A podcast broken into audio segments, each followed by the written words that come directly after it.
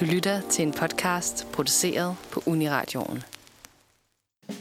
Det skyder op med nye politiske partier, der alle jagter magten for at skabe forandring i det ellers noget så trivielle politiske landskab. Hvis det her projekt ikke lykkes, så vil du ikke se mig i et tredje parti.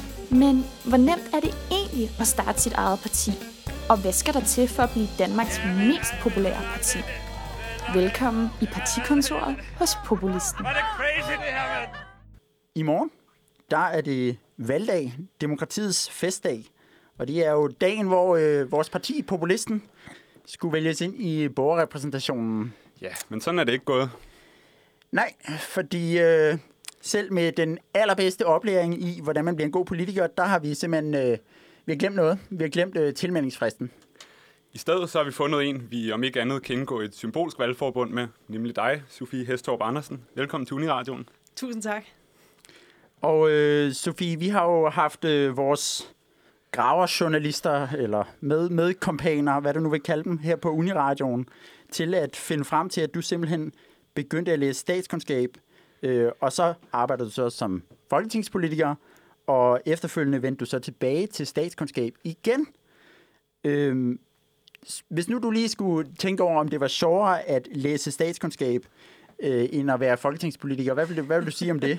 øh, kan du fortælle om sådan Ja. din tid som statskundskaber versus Jamen, det kan jeg godt. Altså, og, det, er jo- og det er jo rigtigt, at det tog mig sammenlagt 10 år at blive øh, og, og, og få afleveret mit speciale og blive kandidat i statskundskab. Men jeg forlod aldrig studiet helt. Det var faktisk sådan, at for at sikre studiefremgang, så havde jeg i hvert eneste semester øh, et fag. Og, øh, og som jeg så passede enten øh, onsdag morgen eller fredag morgen, når der ikke var nogen øh, møder i Folketinget. Og så sikrede jeg mig, at jeg hvert, efter hvert semester kunne gå til eksamen øh, eller skrive en opgave på en eller anden måde, sådan så der var bare var minimal fremdrift i mit studie. Og det var det, der gjorde, at øh, da jeg i 2005 røg ud af Folketinget, at der manglede jeg heldigvis kun en, øh, en, sidste, en sidste opgave og et speciale, så der kunne jeg kaste mig direkte ud i specialeskrivningen. Vil du Fedt fortælle at lidt om, hvad, øh, hvad den tid måske den har betydet for dig? Måske mere, da du var mere fuldtidsstuderende.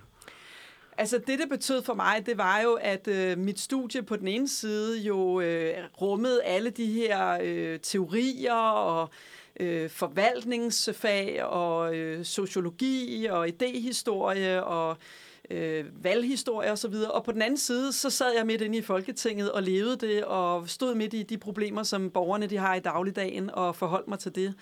Og det gjorde faktisk, at da jeg øh, i 2005 øh, stoppede i Folketinget der, øh, fordi vælgerne ikke havde givet mig opbakning dengang, øh, der var det sådan, at, øh, at, at jeg faktisk fandt en specialmarker, øh, og skri- endte med at skrive et speciale om kvalitet i sundhedsvæsenet. Øh, eller rettere sagt, det endte med at blive forventningerne til indførelse af kvalitet i sundhedsvæsenet, fordi at systemet blev ved med at blive udskudt og udskudt og udskudt, det vi gerne ville skrive om. Men, men det gjorde, at jeg ligesom kunne tage det her, det, det, det teoretiske og, og det konkrete, øh, hvordan går det i vores sundhedsvæsen, og putte det sammen. Det var rigtig spændende. Og du kom tilbage til at være politiker igen. Hvis øh, vores graverjournalister slash øh, Wikipedia har ret, så har du kun afbrudt en kort pause i Folketinget i 12 år, for efterfølgende at være regionsrådsformand i 8 år. Og øh, nu prøver du at blive overborgmester. Du, øh, du må have opskriften på, hvordan man bliver en succesfuld politiker. Vil du ikke dele det? Altså, øh, jeg vil sige, at øh, mit, mit, jeg brændte jo for, for politik allerede, da jeg fyldte 18 år og, blev, øh, og, fik, og fik stemmeret. Altså, det var faktisk det, der gjorde, at, øh, at jeg stod der som førstegangsvælger. Og jeg kom fra en, øh, en, en familie, hvor at det at diskutere politik, det var, det var helt naturligt, og vi altid kommenterede på, hvad der sker i radioen og i tv og alt muligt andet. Øhm, men jeg vil sige, jeg, jeg skal jo ikke være den første til at sige, hvad der gør en succesfuld politiker. Altså jeg tror, at det, det handler om, det er, det er jo, at man kan finde ud af at sætte retning, og at, øh, at, at den retning, man sætter, for eksempel, at, at København skal i en retning, hvor vi skal være endnu mere turbo på den grønne omstilling, øh, hvor vi i forvejen er en by, som brænder for at give noget tilbage til resten af verden med den her grønne omstilling, med cyklisme, med, med, øh, med, med omstilling af energi, øh, med at vi skal have nogle anderledes typer transportmidler og sådan noget. Og så det er også at, øh, at stå stærkt på, på værdierne, øh, et godt velfærds, et stærkt velfærdssamfund. Men jeg tror, det er det, der gør, at folk de følger en i sidste ende. Og så kan jeg også godt lide, øh, og det er jo det, der gjorde, at jeg skiftede i sidste ende fra Folketinget til, til regionsrådet, altså jeg kan godt lide at komme derhen, hvor vi løser de konkrete problemer for, for borgerne, og ikke bare sidder og taler om dem på talerstolen inde i Folketinget. Hvad, hvad synes du er de største forskelle på øh, at være folketingspolitiker versus regionals, hvad hedder det, regionsrådspolitiker eller potentielt overborgmester?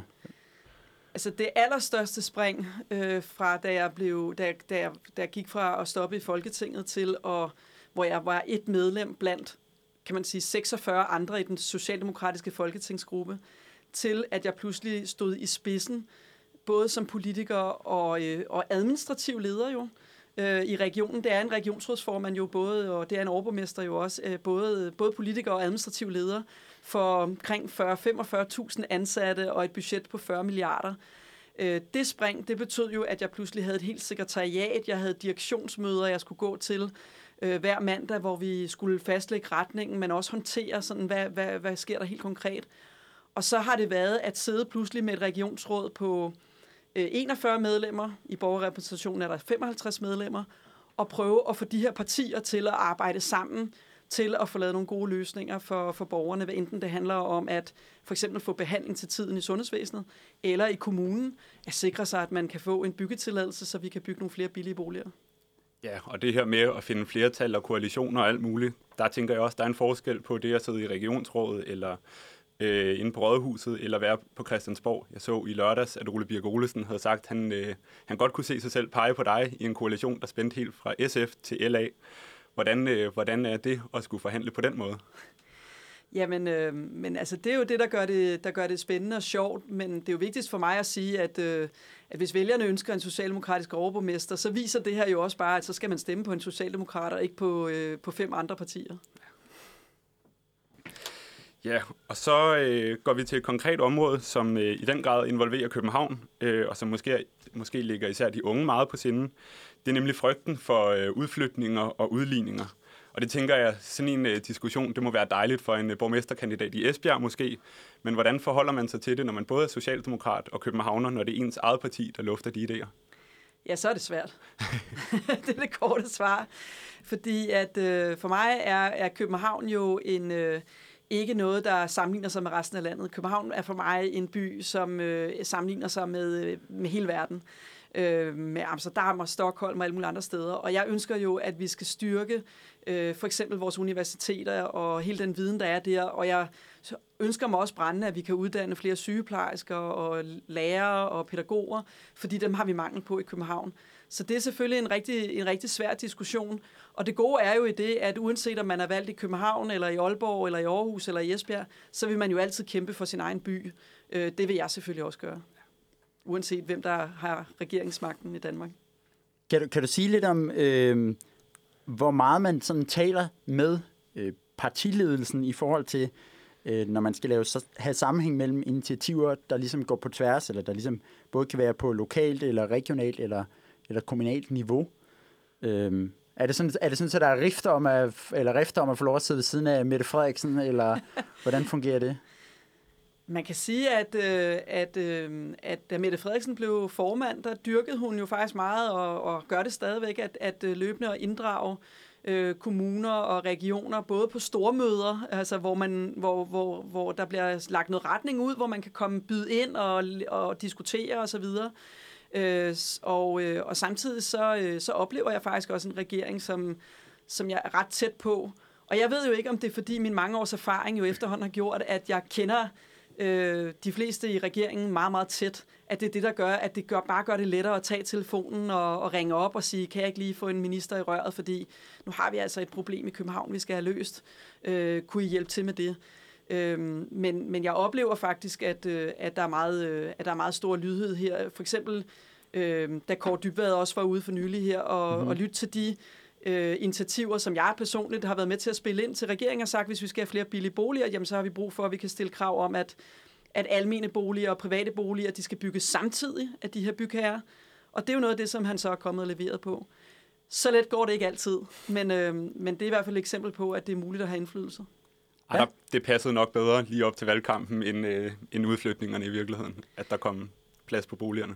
Ja, altså, det er jo noget, der har været halvanden år under. Jeg tror, det er halvanden år. Altså, jeg tror, det var noget af det første, der skete, da jeg blev overborgmesterkandidat. Det var, at vi faktisk lavede sådan en ønskeliste over initiativer, der ville være rigtig godt for, for København, så København kan stå endnu stærkere, ikke bare i Danmark, men, men til at tiltrække talenter fra hele verden og, og udvikle sig. Og corona har været så mega hårdt for København. Altså, vi har jo mistet milliarder af milliarder på, i turisme og øh, turisme og alle de her tilrejsende, der plejer at komme på store lægemiddelkongresser mm-hmm. og alt muligt andet.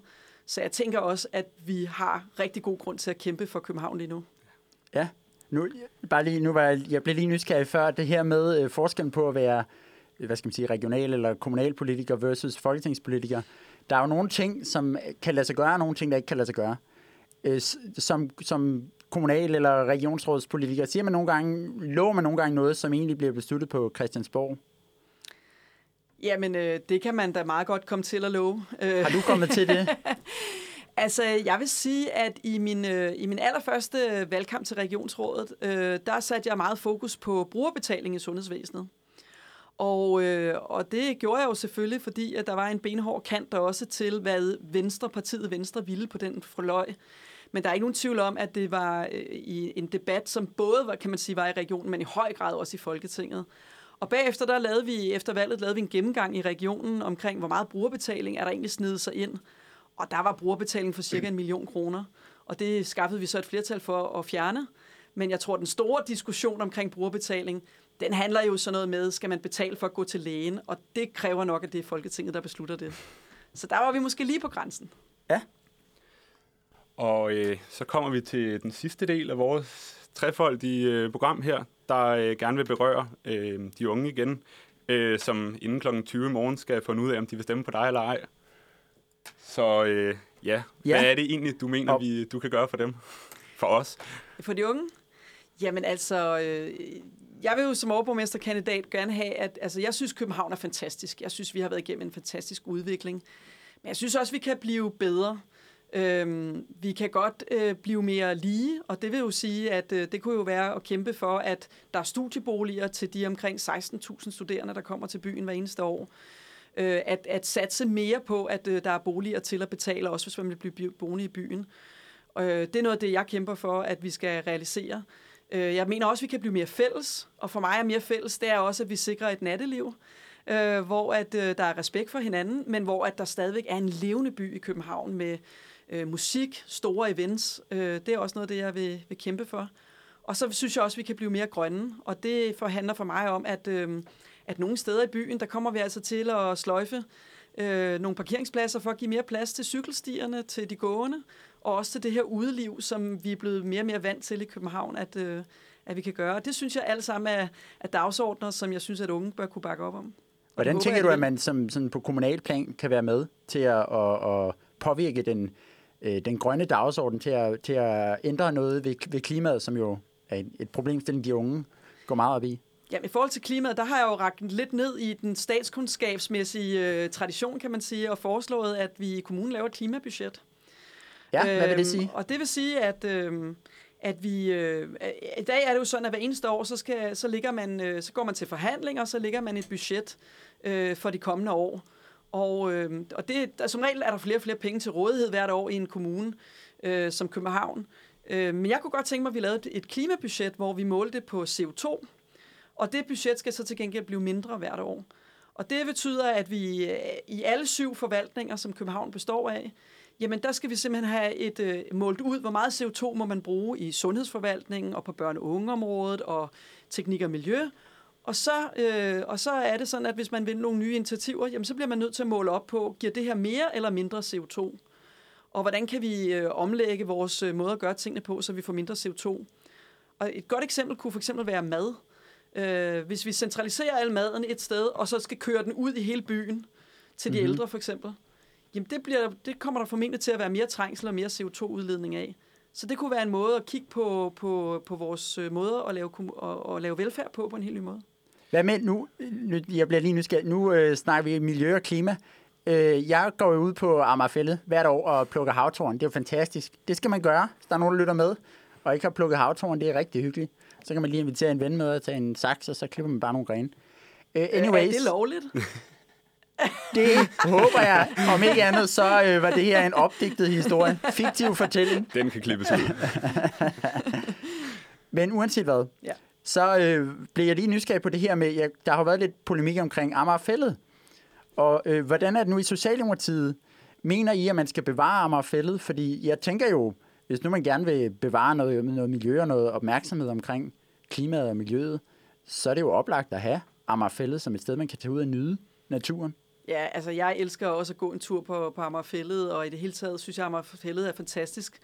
Men det lille hjørne, øh, som man nu kigger på at bygge boliger på, eller har besluttet at bygge boliger på, det synes jeg også er rigtig vigtigt. Altså, jeg ved godt, der er mange følelser i det, men det er jo et sted, hvor der i dag ligger et vandrehjem, og hvor der var planlagt, at der skulle være en campingplads, øhm, og hvor at øh, biologer har vurderet, at det ikke er der, der er allermest øh, biologisk mangfoldighed på, på Ammerfællet. Og der kommer der jo nu omkring øh, 600 almene boliger, der er til at betale.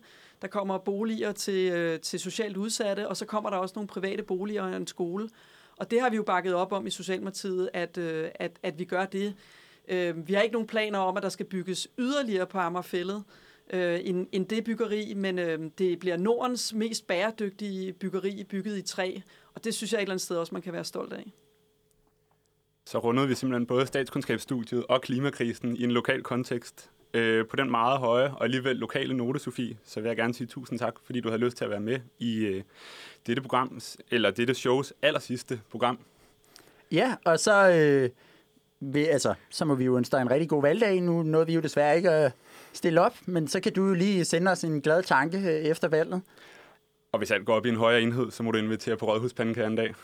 Jamen, det, Ej, det I, er, skønt. I er da så velkomne, og øh, vi kan jo altid øh, lave netop et samarbejde senere. Det var første løfte. tak for nu. Ja, det var jo så, hvad vi nåede for denne gang. Hvad, Jamen, populisten overlevede der trods alt længere end Ny Alliance og Fremad og Borgerlig Centrum og hvad de ellers hed. Lykkepartiet.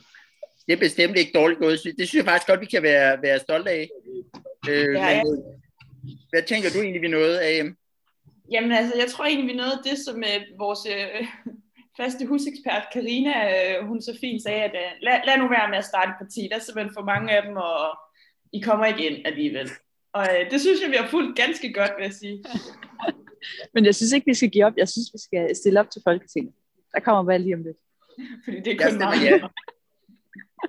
Så er det lidt mere end, øh, end 150 underskrifter. det er faktisk et fuldtidsjob, vi kaster os selv ud i. Vi gider ikke gøre noget. Men hvad er jeres største takeaway fra det her projekt, synes I? Øh, giv op.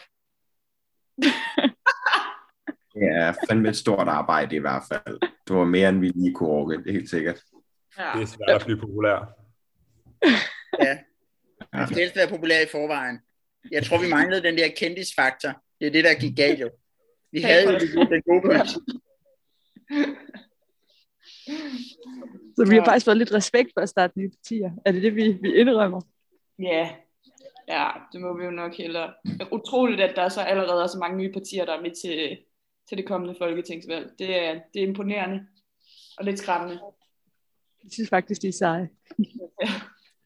Men jeg tror ikke, øh, er der så meget andet at sige end, øh, ja, nu er det jo snart kommunalvalg, og når I ikke kan stemme på os, så bare stem på nogle andre. Husk at stemme for fanden. Ja, det synes jeg var nogle, nogle gode ord. Og man skal deliberere, husk at tale med hinanden og blive klogere. Ligesom vi gør i populisten, der er vi jo blevet lidt klogere. og med de bevingede ord, så tror jeg, vi siger tak for nu, og tak for, for god underholdning, og tak for jer. Det har sgu været hyggeligt. Og jeg Ja. håber, I stemmer på os næste gang, vi stiller op. Tak. Laver vi egentlig en julespecial? Ej, ej, ej, ej. Lev med det. Tak fordi du lyttede til Populisten, Danmarks mest populære parti. Vi mener, hvad du mener. Vi siger, hvad du siger.